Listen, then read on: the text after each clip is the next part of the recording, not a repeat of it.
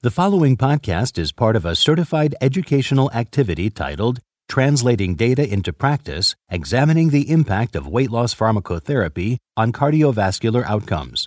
Access the entire activity and complete the post test at peerview.com forward slash UGE 860.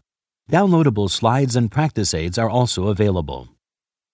I'm Dr. Darren McGuire, a general cardiologist at the University of Texas Southwestern Medical Center in Dallas. I'm a clinical trialist, having worked the last 25 or so years in cardiometabolic disease uh, clinical outcomes trials. And it, I'm pleased to be able to bring to you today um, some uh, updated information about some outcomes trials in the space of obesity. So, for the first time, we're actually having clinical outcomes and efficacy demonstrated. Our goals for today are to summarize the relevant data from the European Society of Cardiology and the American Heart Association 2023 scientific sessions, where two large clinical outcomes trials have been presented. And we'll show how these data place the management of cardiovascular risk in persons with obesity firmly within the cardiologist's wheelhouse and to encourage implementation of these new findings into clinical practice. More than half of the world adult population is projected to have overweight or obesity by 2035. That's just over 10 years from now. We'll be dealing with half of the adults in the world um, with this long-standing morbid and mortal condition. Uh, high BMI associated with increased and earlier mortality risk, with greater than two thirds of deaths in persons with obesity and overweight are due to cardiovascular disease. The effects of lifestyle or pharmacologic interventions for overweight or obesity until recently on cardiovascular complications remains largely unknown. Over the last couple of years, uh, we've had a number of medical therapies being developed for the treatment of obesity. Uh, we have two in the U.S. approved for the treatment of, of obesity. Those are the leftmost two uh, de- uh, demonstrated on this slide. That's the high dose semaglutide, 2.4 milligrams once weekly injectable, and tirzepatide, 15 milligrams uh, once weekly injectable. Tirzepatide, just in the last three to four weeks, achieved FDA approval for the treatment of obesity. Um, so we have these two on the left that over the last uh, six months since the American Diabetes Association scientific sessions in June of 2023, we have a number of reports in the peer-reviewed uh, literature showing early uh, early uh, phase two data on a number of novel therapies that are combining multiple different avenues of incretin modulation. Um, which is combining a GLP-1 receptor agonist with a glucagon receptor agonist on average in their early development program have demonstrated an average 12.1% body weight reduction. Retatrutide, this is a triple agonist combining GLP 1 receptor agonism with GIP and glucagon receptor agonism as well, the most potent pharmacotherapy we have ever seen to date, um, an average weight loss of 22%. Uh, very remarkable, and uh, ongoing trials are studying further the uh, different populations and ultimately will be tested for cardiovascular outcomes.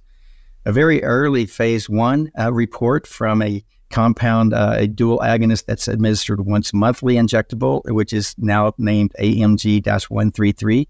Um, uh, this yields a 15% average weight reduction.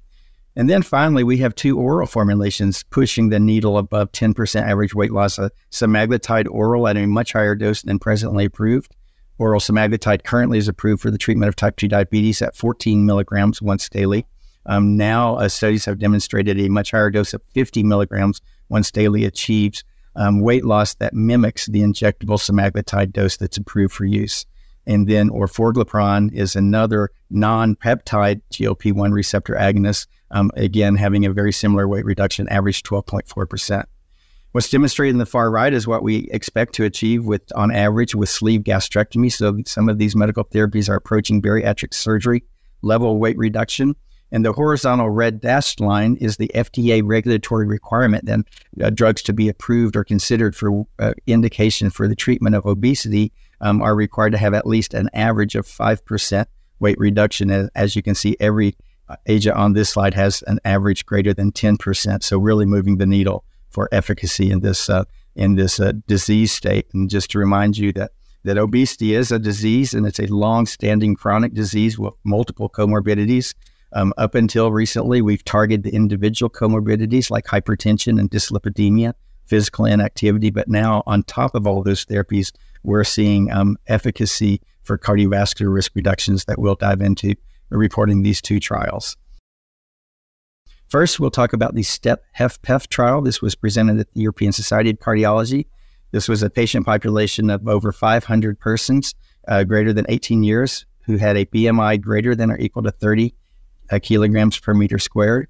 All of these people had heart failure with preserved ejection fraction, um, defined by an ejection fraction greater than or equal to 45, and at least one additional objective measure of heart failure, so elevated BNP or left atrial enlargement or left ventricular hypertrophy, for example. Uh, this trial excluded persons with diabetes, and so this wasn't a patient population with obesity but without diabetes.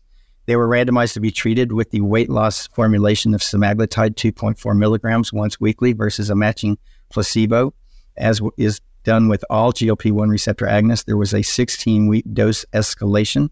Uh, this is done for all of these agents to avoid or minimize the GI side effects that are uh, common with these drugs at initiation, but almost always uh, go away and almost always are tolerable um, to get titrated to the maximum dose. So the ultimate dose is 2.4 milligrams once weekly versus placebo. Uh, this trial had dual primary endpoints the change from baseline in KCCQ, that's the Kansas City Cardiomyopathy Questionnaire, clinical summary score, and also change in body weight from baseline. Confirmatory secondary endpoints included six minute walk distance, a hierarchical composite analyzed using a win ratio a methodology, and change in CRP. Just an overview of who was in this trial. Again, 529 participants, 56% were female, 69 years old on average. The median BMI at, at study entry was 37, and two thirds of the participants had a BMI greater than or equal to 35. So this was a a, uh, a truly an obese patient population. Um, seven um, percent were Hispanic or Latina or Latino. Um, only four percent Black. So um, uh, it would have been nice to have a, a more racial and ethnic diversity, um, but this is what the trial uh, uh enrolled.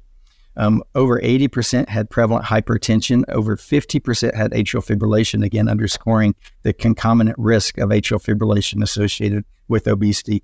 And almost 20% had prevalent coronary artery disease at baseline.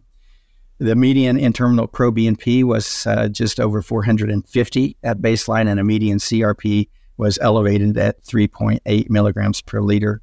Again, anything greater than two milligrams per liter is considered an elevated CRP for cardiovascular risk uh, uh, prognostication. The average ejection fraction was 57%, with 66% of the participants having class 2 symptoms for heart failure. Over 80% were being treated with diuretic therapies, including 35% on mineralocorticoid antagonists, over 80% on RAS inhibition, almost 80% on beta blockers, only 3 to 4% on an SGLT2 inhibitor. And again, uh, this is a HEF, HEF patient population enrolled during a time in which SGLT2 inhibitors were just entering the guidelines for the treatment of left ventricular or, or for uh, heart, heart failure with preserved ejection fraction.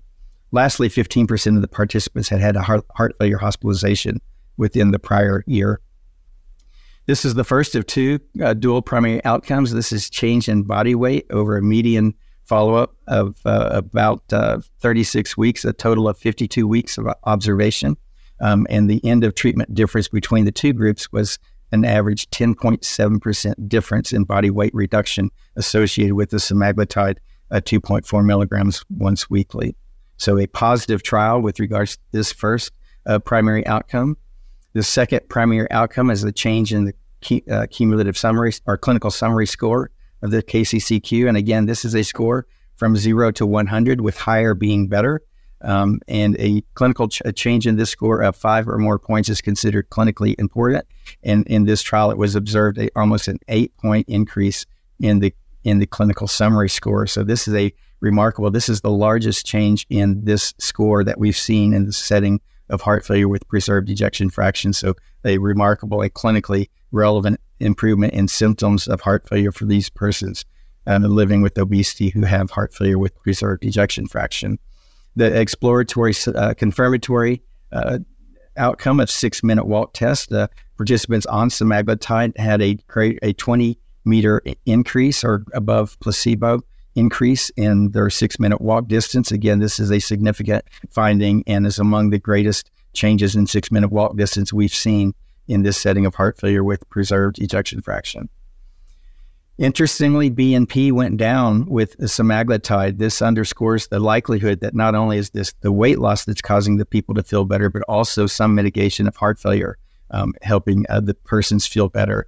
Um, with weight loss, we have seen in the past uh, BNP go up as weight is reduced. We know that adiposity um, falsely reduces uh, circulating N terminal pro BNP. And so with weight loss, we do run the risk of, of having heart failure get better, yet the BNP not change or maybe even go up. So it's a very impressive finding that there's a statistically significant greater reduction in N terminal pro BNP uh, with semaglutide than was observed with placebo, underscoring again the likelihood that in addition to the weight loss, um, that uh, heart failure was actually improved uh, with this intervention.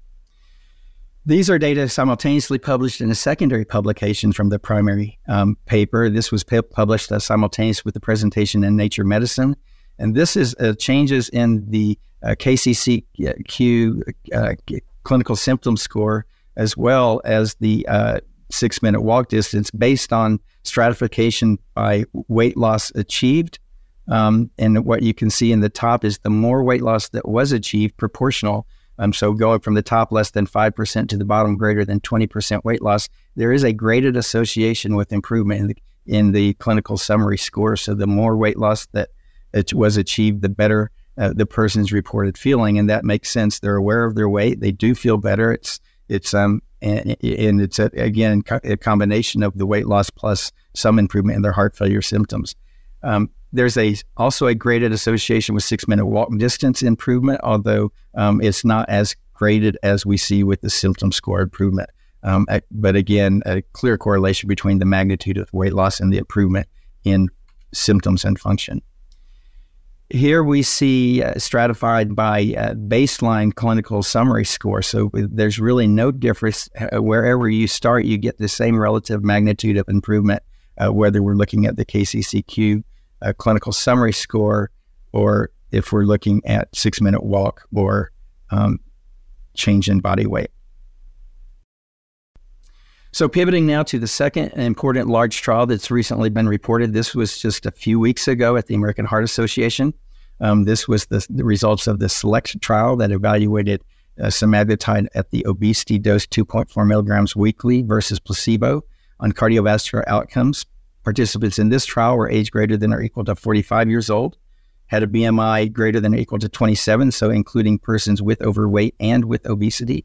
Uh, the hemoglobin A1C less than 6.5. This trial excluded uh, diabetes, uh, persons with diabetes, and everyone entering this trial had prevalent atherosclerotic cardiovascular disease, so prior MI, stroke, and or peripheral arterial disease complication. So this is a proper atherosclerotic cardiovascular disease outcomes trial. Over 17,600 persons were enrolled. This is the largest obesity trial ever conducted. Uh, the trial was designed to capture uh, at least 1,225 MACE events, MACE being defined as a time to first occurrence of cardiovascular death, myocardial infarction, or stroke. So a classic gold standard three-point atherosclerotic cardiovascular disease outcome. This trial enrolled again over 17,600 persons. Uh, uh, three quarters of the participants were male, uh, 61 uh, years old on average. The mean BMI here was 33. Um, 11% had a BMI greater than or equal to 40 or stage three obesity. So uh, a fairly um, diseased population when it comes to uh, body mass. Um, over 80% had hypertension. Three quarters had a prior MI, so very high risk patient population. The average A1C was 5.8. Remember, uh, patients with diabetes were excluded.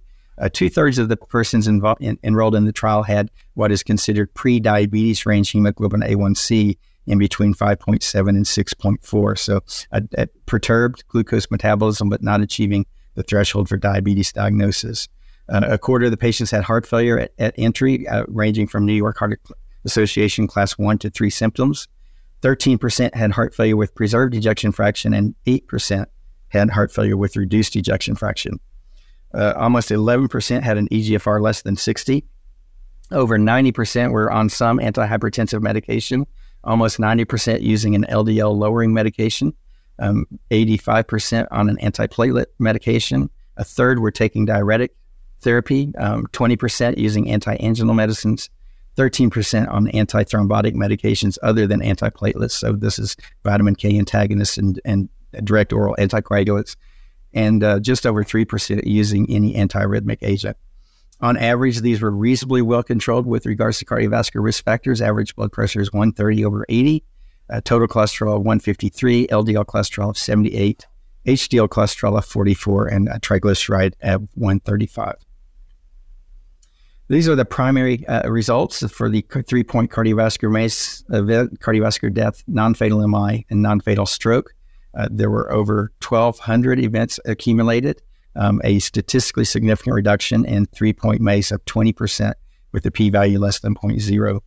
0.01. Uh, and again, a 1.5% absolute risk reduction over 48 months of follow up. This is the second uh, prioritized outcome of cardiovascular efficacy. This is death from cardiovascular causes. Um, this uh, failed to achieve statistical significance, a trend towards a 15% relative risk reduction with an upper confidence limit just above unity of 1.01 and a p value just above uh, the nominal p value 0.05 here, a p value of point, uh, 0.065. And this is based on 485 events. So a fairly substantial number of events to analyze and just missing a statistical significance. Cardiovascular death or hospitalization for for heart failure or an urgent visit for heart failure. This is a combined composite outcome of heart failure related outcomes. And again, over 660 events accumulated. This did achieve statistical significance and 18% relative risk reduction um, because it was be, down in the hierarchy following the cardiovascular death that did not achieve significance. No p value is provided, but you can see from the 95% confidence inter- interval that this achieves a nominal significance of less than 0.05.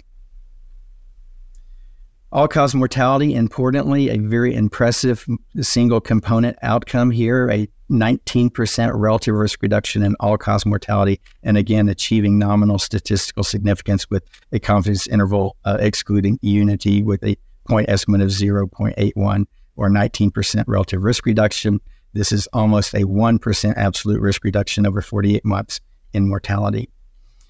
Important to note um, a few individual outcomes. Um, non fatal stroke actually did not achieve statistical significance and and barely in, in the right direction, 0.93. This is important to note as the meta analysis of this class of medications, one of the most consistent findings across the um, cardiovascular outcomes trials in the diabetes space is, has been a consistent reduction in stroke events. And here we do not see that. It's likely driven that these persons do not have diabetes, which clearly increases stroke risk. And on average, these patients are younger than we've studied in the type 2 diabetes setting. And so I'm probably at lower average risk of stroke to begin with.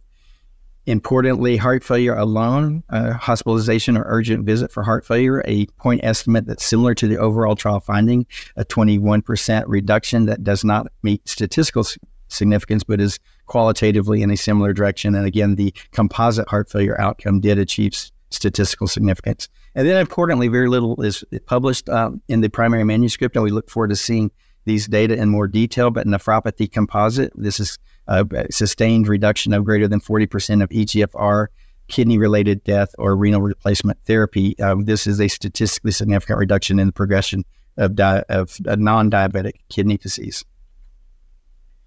And of course, uh, there was weight loss uh, reduced with uh, semaglutide 2.4 milligrams. On average, at the end of study, end of treatment difference, there was an 8.5% greater average reduction in weight with uh, semaglutide than placebo.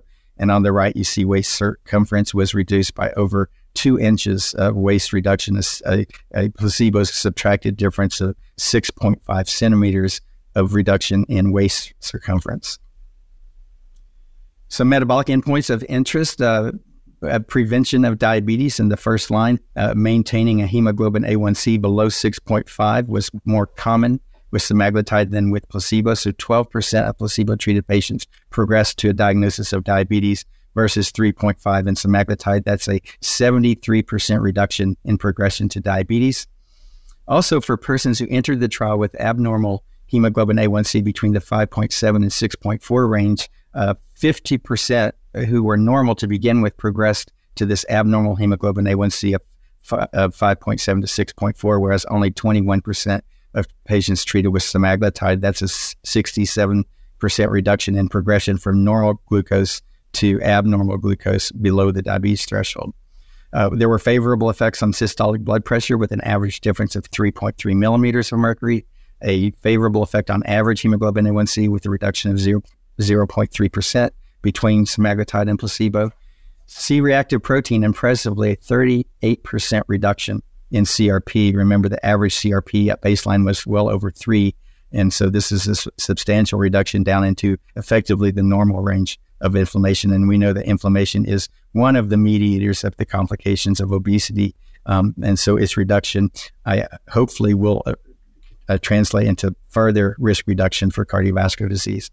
There was a modest reduction in LDL uh, greater than uh, in the semaglutide treated patients, and also triglycerides were favorably affected uh, with uh, with semaglutide. So that summarizes the data um, for the uh, first time in uh, in in my career and in our careers. Um, this becomes a cardiovascular disease. we now have two pharmacotherapies shown in two different populations: one with heart failure with preserved ejection fraction, another with atherosclerotic cardiovascular disease. The very patients we see on a daily basis. Now we have evidence that persons with overweight and obesity will benefit on top of everything else we're doing with blood pressure control and lipid management um, from a cardiovascular perspective um, with these weight loss approved type 2 diabetes or, or weight loss approved non diabetes populations. Uh, in this case, with semaglutide 2.4 milligrams subcutaneous weekly. There is an ongoing trial, very similar to SELECT, testing the same patient population, effectively testing uh, tirzepatide and there are cardiovascular outcomes trials now being designed and initiated across a number of the medical therapies I presented on the first slide. So we have a very rich future here, but at the at the moment we have evidence to support the consideration of using semaglutide 2.4 milligrams weekly for persons who have these cardiovascular risk conditions who also have overweight or obesity. It's been shown that this dose uh, reduces risk for cardiovascular death, MI, and stroke among persons with obesity and prevalent atherosclerotic cardiovascular disease. A semaglutide 2.4 milligrams weekly reduces the symptom burden and improves function among persons with obesity and heart failure with preserved ejection fraction. And little is known is yet known about the effects on broader outcomes such as atrial fibrillation, obstructive sleep apnea, depressive disorders, work productivity, hoping to get some of these analyses out of the SELECT trial in the coming months to years um, to really glean the evidence from this large randomized trial um, to, to address the totality of the morbidity that is, affects persons living with overweight and obesity.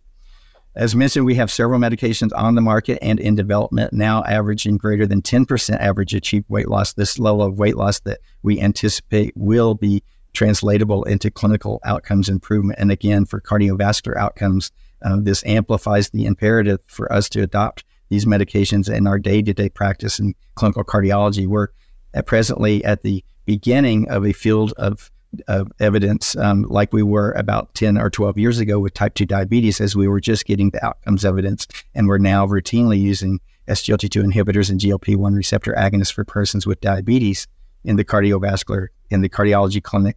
Um, these uh, drugs developed to treat obesity will also become part of our day to day clinical practice.